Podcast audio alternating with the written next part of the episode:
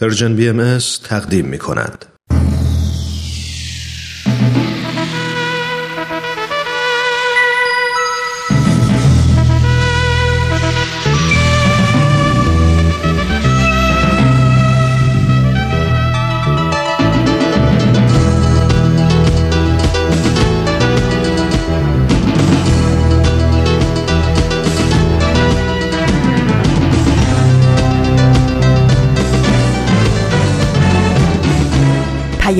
دوست. برنامه ای برای تفاهم و پیوند دلها.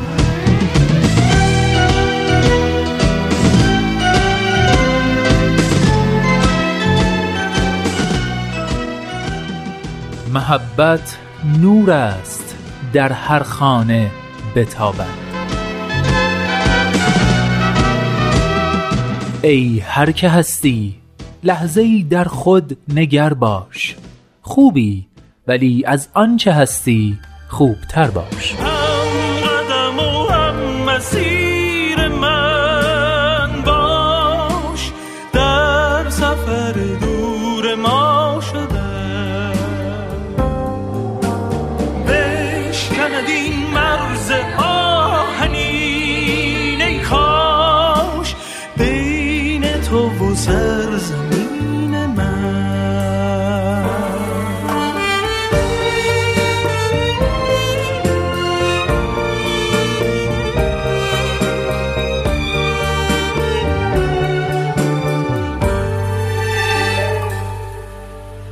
دوستان خوبم سلام. سلام و درود به شما همراهان همیشگی مجله جوانان. شما جوانان امروز و دیروز که صرف نظر از عدد شناسنامه با اندیشه و روحیه جوانیتون به دنیای اطرافتون انرژی میبخشید. من نوید توکلیم و امروز پنج شنبه 19 اردیبهشت ماه سال 1398 خورشیدی برابر با نهم ماه مه 2019 میلادی 531 کمین شماره مجله جوانان رو تقدیم شما عزیزان همراه می کنم به مجله جوانان خوش اومدید.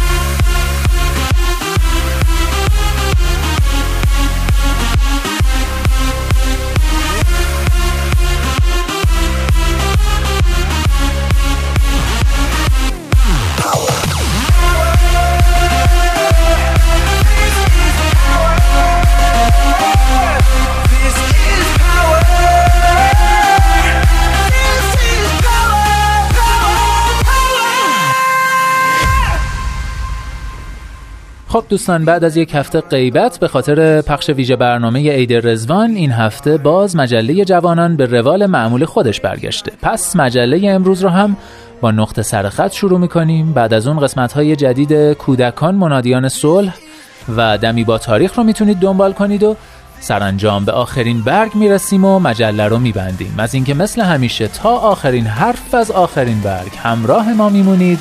متشکرم.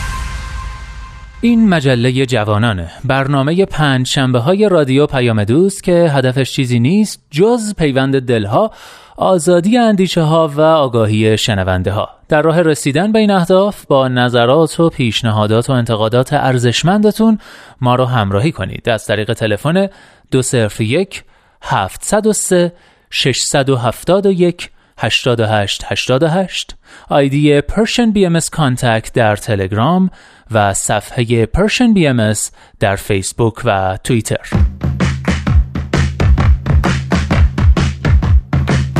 نقطه سرخط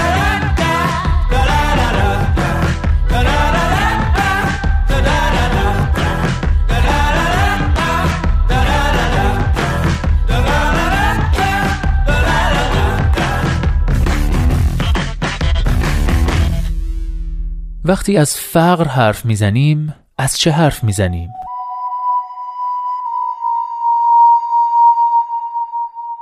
فقر انبوهی نماد دارد. بخش عمده ای از تاریخ ادبیات از نیمه قرن نوزدهم تا امروز درباره فقر و مشتقاتش است و عملا بسیاری از دیدگاه های اقتصادی در تعریف مدیریت فقر ساخته شدند فقر در اینجا به معنای کمپولی است. زندگی کوچک و کم قوتی که بخش مهمی از هر جامعه به آن مبتلاست اما برای من روایت فقر بیش از هر چیز به وضعیتی باز می گردد که در آن تنهایی حرف نخست را می‌زند. فقر مهلک است و البته اکثر بخش های توانگرتر جامعه از مواجهه مستقیم با آن می گریزند. منظور از فقر گدایی یا امثال هم نیست بلکه افرادی هستند که با کمترین امکانات روزگار میگذرانند. ما در این سالها چهره فقر را با تکدیگری اشتباه گرفته ایم و عملا این مفهوم خلط شده من سالهایی طولانی کمی بعد سال تحویل به خیابان می زدم. شاید چیزی نزدیک به ده سال این کار را کردم در این مشاهده بخشی از شمایل فقر را دیدم. خانواده ها و کسانی که برای خرید از دست فروش ها یا ارزان فروش ها بیرون می‌زدند و آنها که نمی‌خواستند جنس روی دستشان بماند به پایین ترین رقم میفروختند. برای این بخش از جامعه که عمدتا خانواده بودند مفهوم سال نو بعد تحققش آغاز می‌شد. چون آبرودار بودند و این امر برایشان مهم بود. کمپولی و درآمد پایین. در چنین نمایی همواره زیر نمایش های تبلیغاتی گم شده. زیر ترویج رسانه‌ای نودوستی نمایشی. بخشی از بدترین رمان‌های ادبیات ما درباره فقر و به شکل شعاری نوشته شده. فقر به معنای کم داشتن است نه نداشتن کم داشتن و سر کردن با آن. چه آن تکه جامعه که در نداشتن مطلق فرو رفتند قصه دیگری دارند. بسیاری با میل به بی چیزها کمک می کنند اما بخش کم درآمد جامعه است که در حاله از قبار فرو رفته. همان بخشی که مثلا بنی اعتماد در فیلمهایش روایتشان می کند در این سالها عملا این بخش در حال له شدن هستند. چه شهروندانی ضعیفند که نه کمک به آنها ابعاد تبلیغاتی دارد و نه در عین حال چندان اهل قبول این کمک ها هستند. تصویری که در مدرن تر شدن شعارها دورتر و دورتر می شود چون حامیان این بخش باید نهادهای حمایتی خدماتی مانند بیمه ها یا ارگان های آموزشی باشند و این نهادها عملا ورشکسته و ناتوانند. به گمانم فراموش شده ترین بخش جامعه این طبقه هستند که روزگار میگذرانند ولی به سختی و با کوچکترین بیماری و پا به سن گذاشتنی از پادر می آیند. جامعه ای که فقرایش را فراموش کند جامعه رستگاری نخواهد بود جامعه ای که به درک آدمهای آبرودار بعد سال تحویل اعتقادی ندارد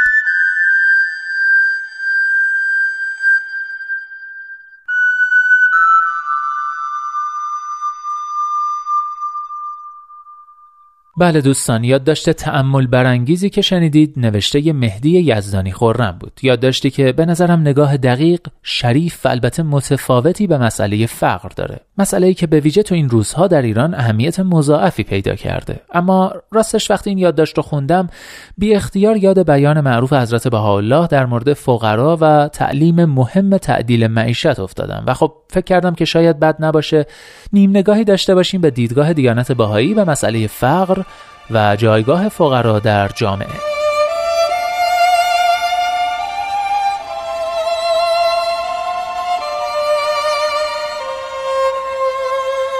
حضرت بهاءالله شارع دیانت بهایی در کلمات مکنونه فارسی می‌فرمایند ای اغنیای ارز فقرا امانت منند در میان شما پس امانت مرا درست حفظ نمایید. و به راحت نفس خود تمام نپردازید.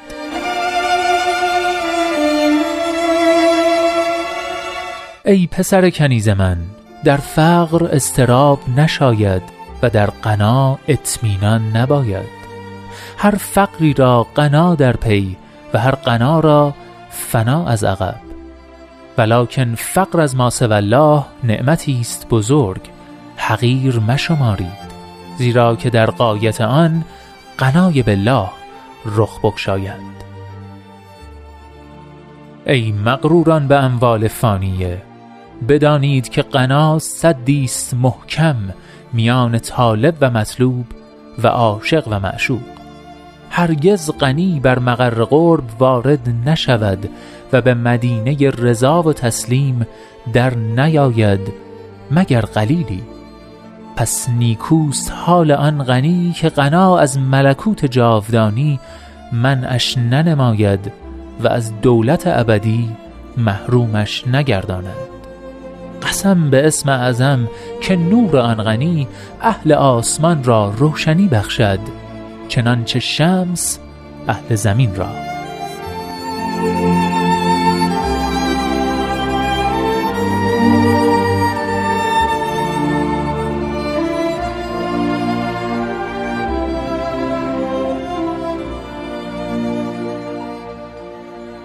همچنین حضرت عبدالبها مبین آثار و تعالیم بهایی در مورد تعلیم تعدیل معیشت در دیانت بهایی در آثار مختلفشون صحبت کردند که ازتون دعوت می‌کنم برخی از اونها رو هم بشنوید.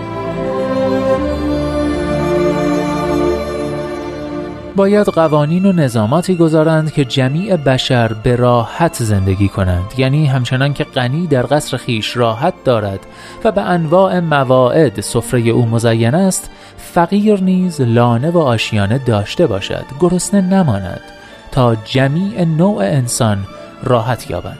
امر تعدیل معیشت بسیار مهم است و تا این مسئله تحقق نیابد سعادت برای عالم بشر ممکن نیست.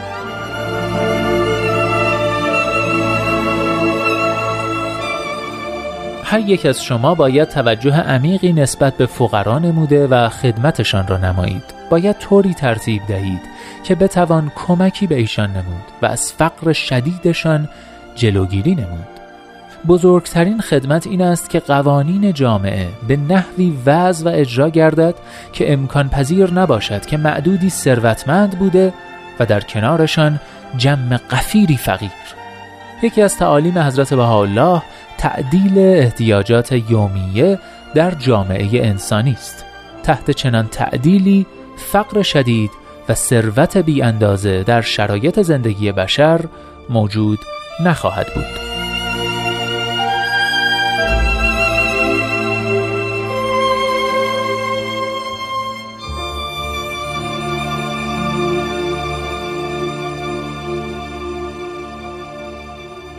و در نهایت نقطه سرخط این هفته رو با بخشی از پیام بیت اعظم شورای انتخابی نه نفره ای که مدیریت جامعه جهانی باهایی رو بر عهده داره به پایان میرسونیم.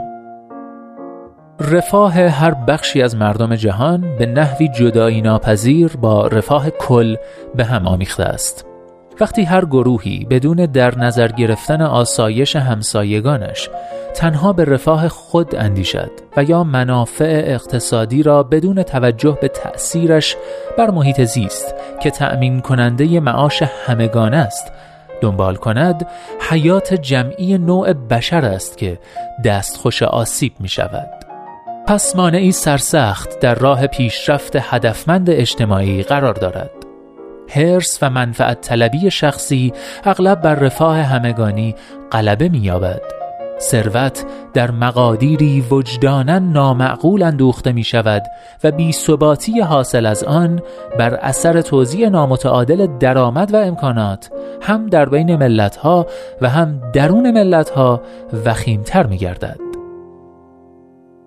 ثروت باید به بشریت خدمت کند استفاده از آن باید با اصول روحانی همخوان باشد و سیستم ها در پرتو این اصول باید ایجاد شود.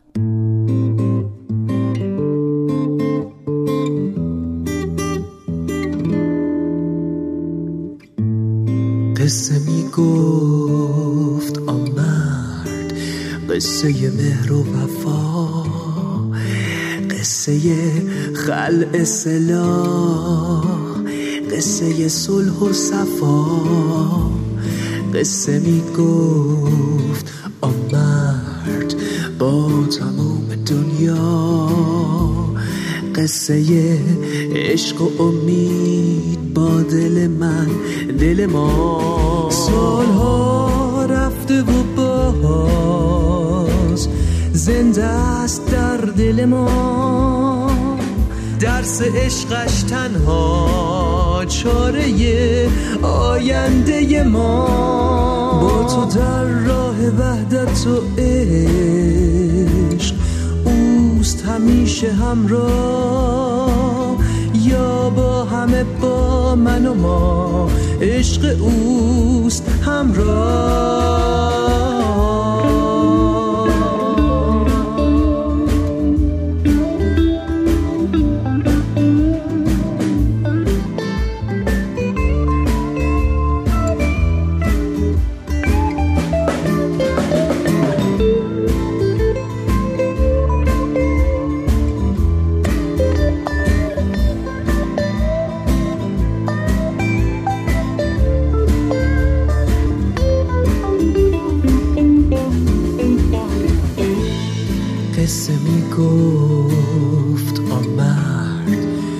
قصه مهر و وفا قصه خلع سلاح قصه صلح و صفا. قصه می گفت آن با تموم دنیا. قصه عشق و امید با دل من دل ما. سالها رفته و باز دل ما درس عشقش تنها چاره آینده ما.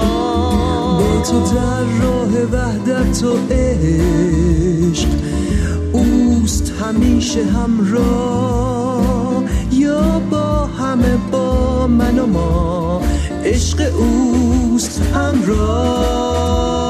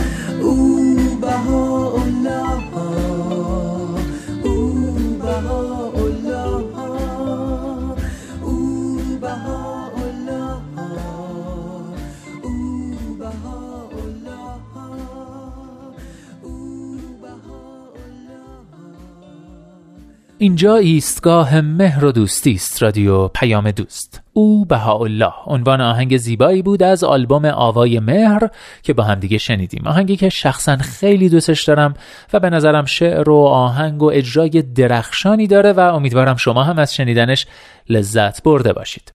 و اما در این بخش نوبت می‌رسه به کودکان منادیان صلح. به اتفاق گوش می‌کنیم.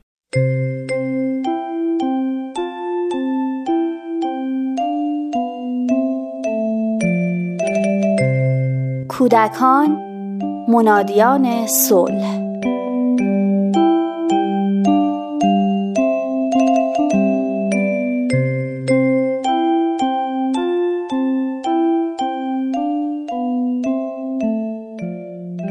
الان سه ماهم خیلی چیزا یاد گرفتم.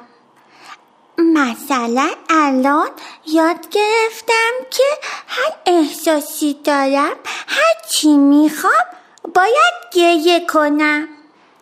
تا گریه نکنم مامانم سراغم نمیاد که. بعضی وقتا اصلا نمی‌فهمه که دو ساعته به من شیر نداده. بعضی وقتا زیرم و خیس کثیف می‌کنم. بعد استیق می‌زنم که مامانم بفهمه و بیاد منو تمیز کنه. ولی اون چیکار می‌کنه؟ به من شیر میده. کفرم در میاد. دوباره جیغ می‌کشم و گریه می‌کنم. من سعی می‌کنم که برای هر نیازم یه جه متفاوت گریه کنم تا مامانم بفهمه که چی کار دارم. ولی اون نمی‌فهمه. بعضی وقتا منو تکون تکون میده. پیش پیش می‌کنه. بعضی وقتا هم به من شی میده. هر وقت گریه می‌کنم اول به من شی میده؟ خب منم اینجوری یاد می‌گیرم که برای تسکین همه دردام همش باید یه چیزی بخورم. حتی وقتی بزرگ شدم برای خودم یه خانم شدمم همش می‌خورم همش همین کارو می‌کنم. وقتی دل درد میشم خیلی بیتاب میشم. واقعا نمی‌تونم تحملش کنم. جیقایی می‌کشم که نگو. مامان بیچارم همه کاری می‌کنه. همش منو تکون تکون میده. میگه جان جان. به من شی میده؟ زیرم رو عوض می‌کنه. ولی من همش جیغ می‌کشم. آخه دلم درد می‌کنه.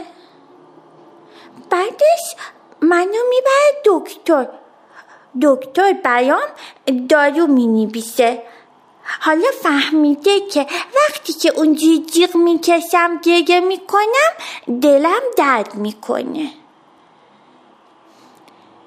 الان دیگه ماشالله ماشالله سه چهار ماهه شدم. مامانم معنی گریه های منو فهمیده. دیگه مثل ماه قبل اذیت نمیشم که. فورا میگه بچم گرسنه بچم خوبش میاد. حالا دیگه خیلی خوشحالم که مامانم معنی گریه های منو می‌فهمه. چون که خوشحالم براش میخندم. اونم خیلی خوشحال میشه.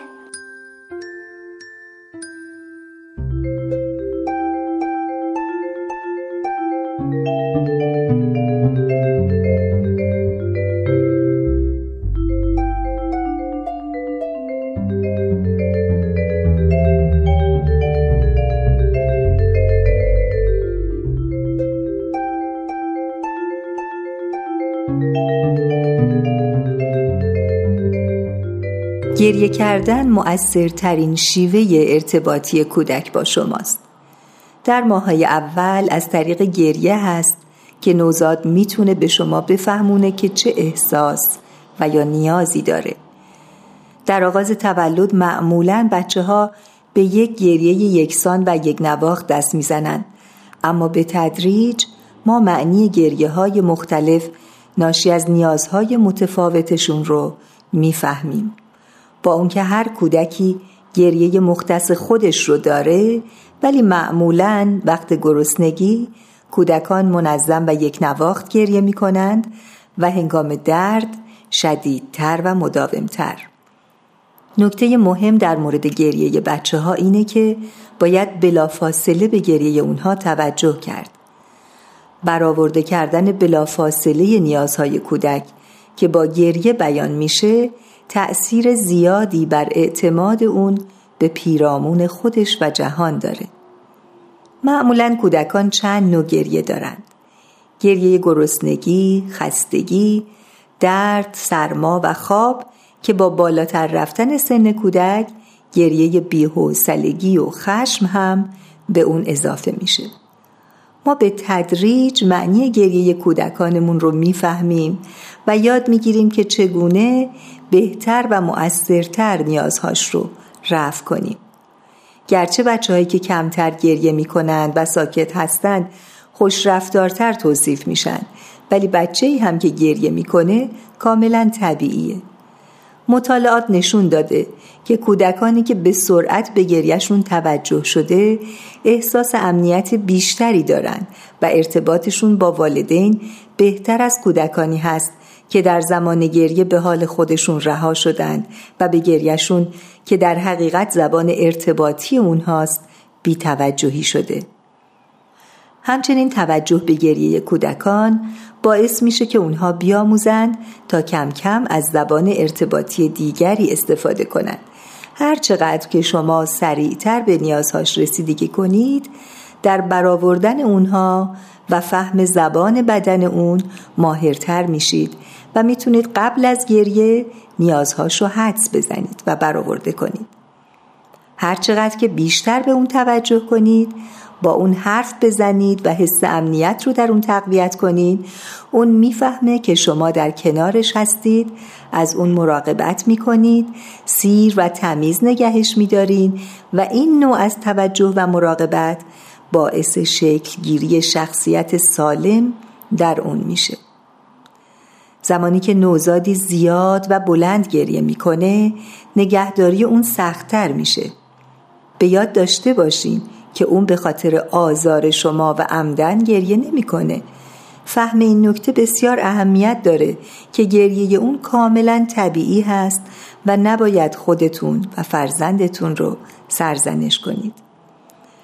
همینطور پریشانی شما وقتی که می‌بینید کاری برای متوقف کردن گریه و آروم کردنش نمی‌تونید انجام بدید هم طبیعی هست. در این مواقع از کسی کمک بگیرید تا بتونید انرژی از دست رفته خودتون رو جبران کنید. از اونجایی که کودک ما با نیروی قدرتمند ارتباط گیری به دنیا اومده به زودی با خنده ها و صداهایی که از خودش در میاره با شما ارتباط برقرار می‌کنه و زیربنای ارتباط کلامی خودش رو پای ریزی خواهد کرد.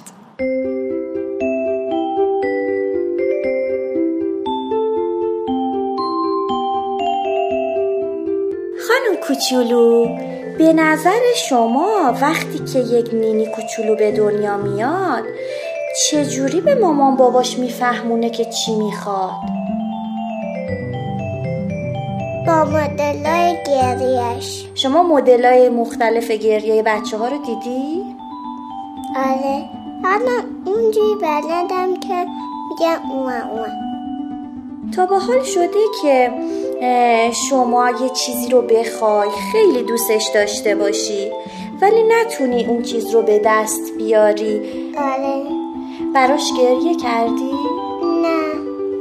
فقط تو خواب دیدم که خریدم وقتی که به اون چیزی که دلت می‌خواد رسیدی چه حسی بهت دست داد؟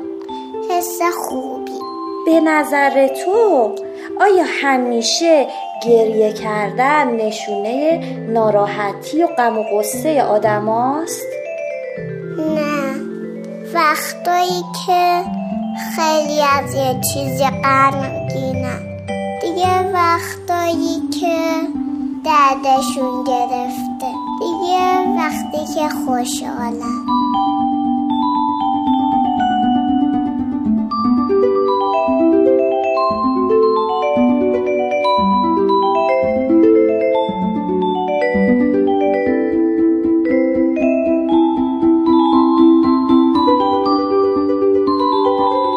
شده در Persian BMS.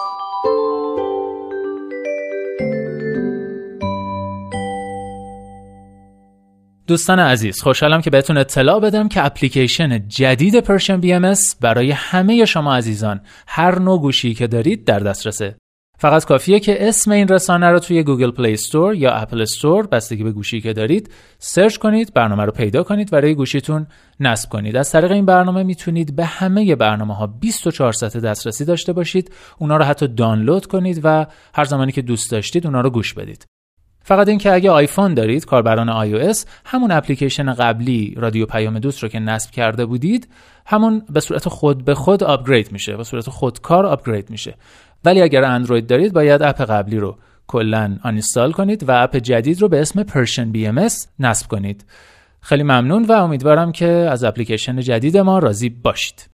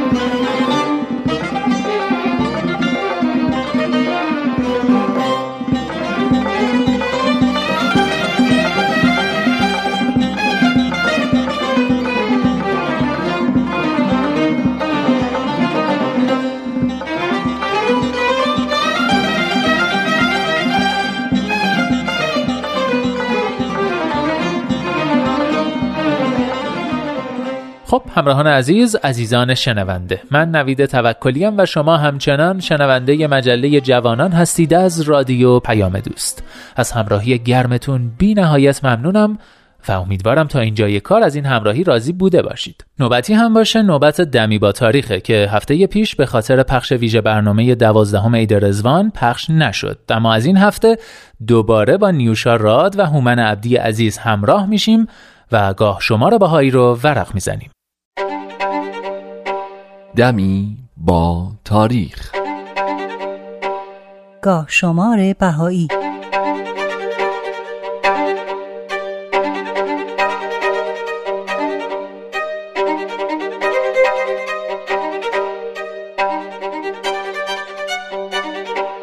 نه اردیبهشت 1242 خورشیدی سی آوریل 1863 میلادی 11 زلقعده 1279 هجری قمری.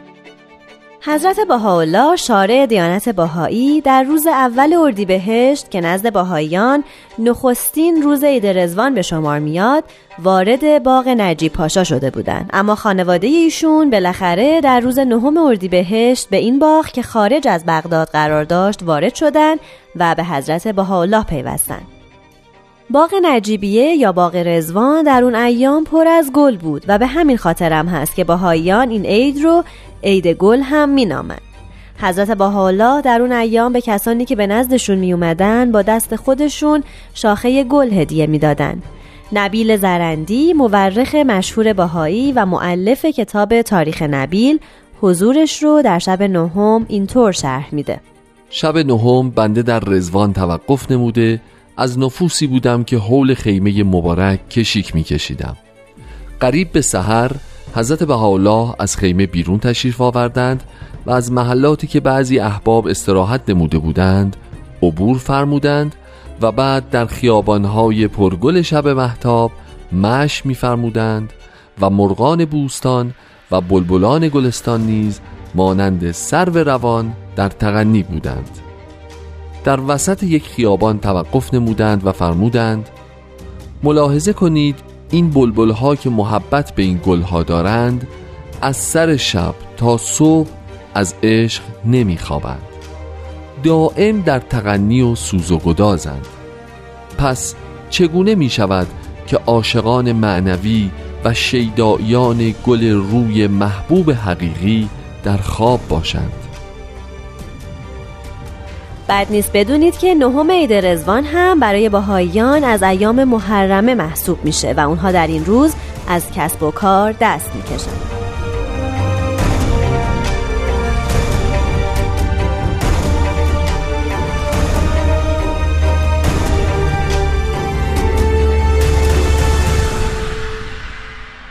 یازده اردیبهشت 1292 خورشیدی اول ماه مه 1913 میلادی 23 جمادی الاول 1331 هجری قمری حضرت عبدالبها مبین آثار و تعالیم باهایی در این تاریخ از اشتودگارد به طرف پاریس حرکت کردند. در مدتی که ایشون در پاریس بودند، به سوالاتی که ازشون پرسیده می‌شد پاسخ می‌دادند و یا در مجامع و جلسات به ایراد نطق و خطابه می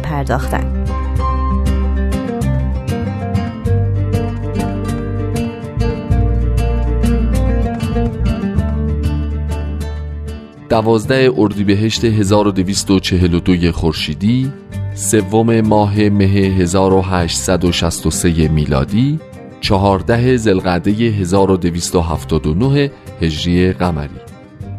حضرت بهاءالله و همراهانشون که مدت دوازده روز بود در باغ نجیبیه یا همون باغ رزوان اقامت داشتن در این تاریخ از این باغ که در حومه بغداد قرار داشت به طرف استانبول حرکت کردند. هنگام خروج حضرت بهاءالله شخصی بسیار مشهور و محبوب قلوب بودند بعضی افراد ایشون و همراهانشون رو با مدح و سنا بزرقه می‌کردن و برخی هم گریان و نالان شاهد تماشای عظیمتشون بودن حضرت بهاءالله از اونجا به محلی به نام فریجات در یک فرسنگی بغداد رفتن و یک هفته رو در این محل توقف کردند. دوازده اردیبهشت آخرین روز از عید رزوان هم هست و بهاییان این روز رو هم از اشتغال به امور مادی و کسب و کار اجتناب می کنند.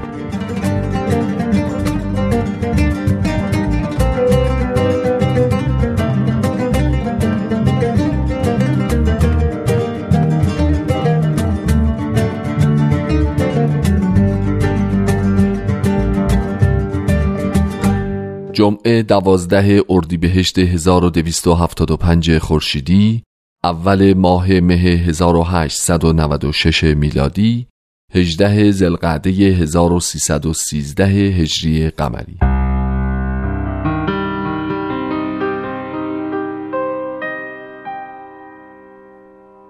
در این تاریخ ناصرالدین شاه قاجار که به مناسبت جشن آغاز پنجاهمین سال سلطنتش به زیارت حضرت عبدالعظیم رفته بود به دست میرزا رضای کرمانی از مریدان سید جمال الدین اسدآبادی که از شب قبل در اونجا کمین کرده بود با شلیک گلوله کشته شد.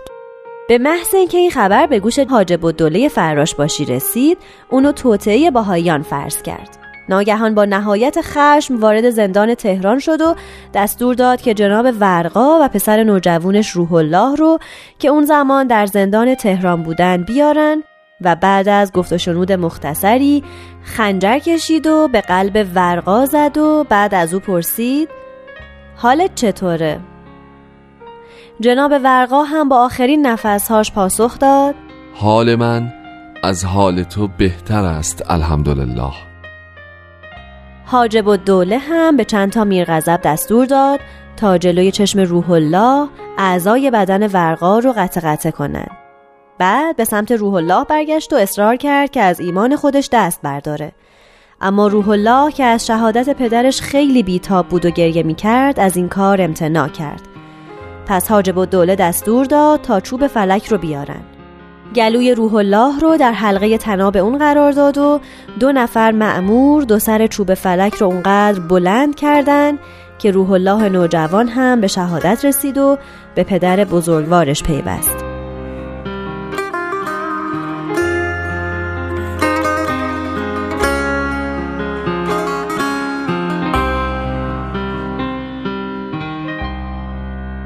اما کمی هم بشنوید از جناب ورقا و روح الله که به چه ترتیبی و چرا در زندان تهران گرفتار شدن و اینطور به شهادت رسیدن.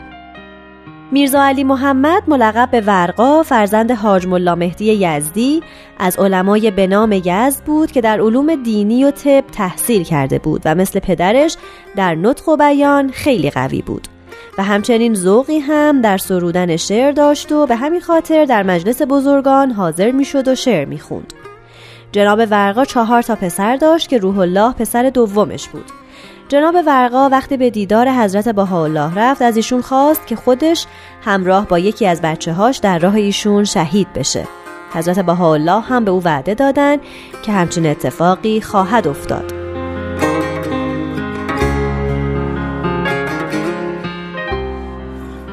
ورقا ابتدا پیرو دیانت بابی بود و برای گسترش پیام حضرت باب به هر جا می‌رفت. تو سرزمین پدریش یزد به دست معموران زل و سلطان دستگیر و به اصفهان منتقل شد. بعدها به تبریز اومد ولی بعد از جدایی از همسرش که با اصرار و دخالتهای مادرزنش اتفاق افتاد چون شدت اذیت و آزار در تبریز خیلی زیاد بود به اتفاق دو پسر بزرگترش به زنجان رفت و مدتی بعد با لقایی خانوم ازدواج کرد. بعد از مدتی اقامت در زنجان این شهر رو هم به قصد تهران ترک کرد. هرچند شدت مخالفت ها و آزار و اذیت ها در زنجان هم زیاد بود اما دلیل اصلی خروج ورقا از این شهر نبود.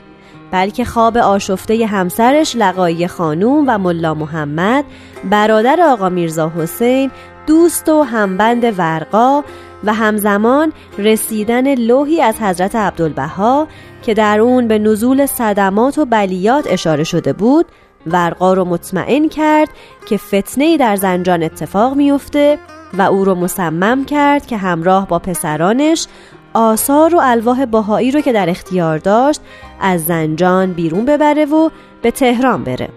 اما چون این سفر درست وسط زمستون سرد بود و رفت آمد خیلی مشکل بود تهیه مقدمات سفر کمی طول کشید و همین باعث شد که پسر ارشد یعنی عزیزالله زودتر از بقیه راهی تهران بشه.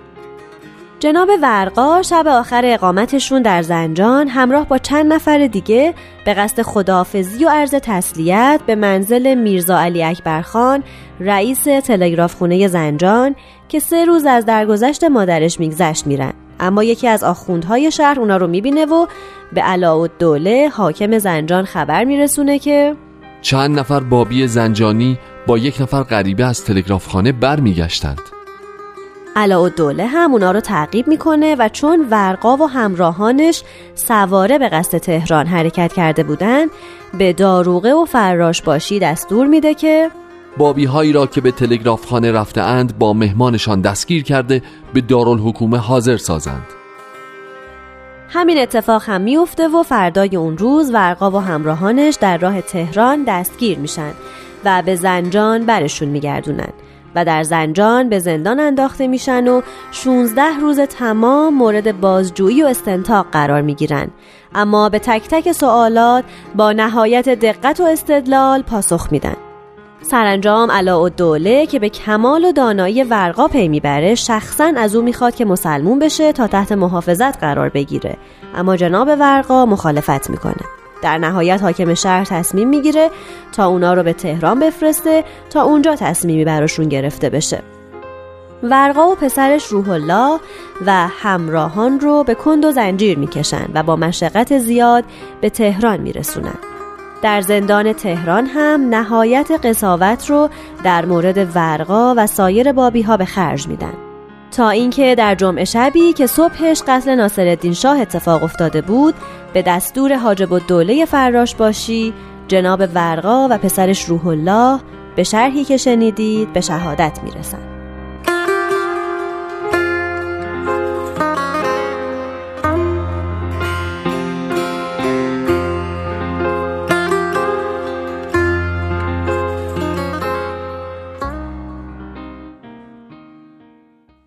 آخرین برگ.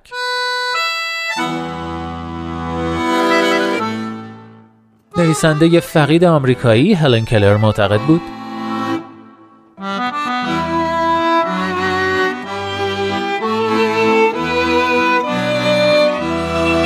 هرگاه که یکی از درهای خوشبختی بسته می شود دری دیگر گشوده می شود. ولی ما غالبا آنقدر به در بسته خیره می شویم که دری را که به روی ما باز شده نمی بینیم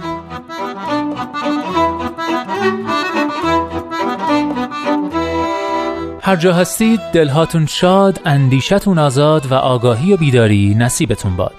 من نوید توکلیم و امیدوارم که نور امید در دلهاتون هیچگاه خاموشی نگیره. به قول شاعر گرچه شب تاریک است دل قوی دار سحر نزدیک است.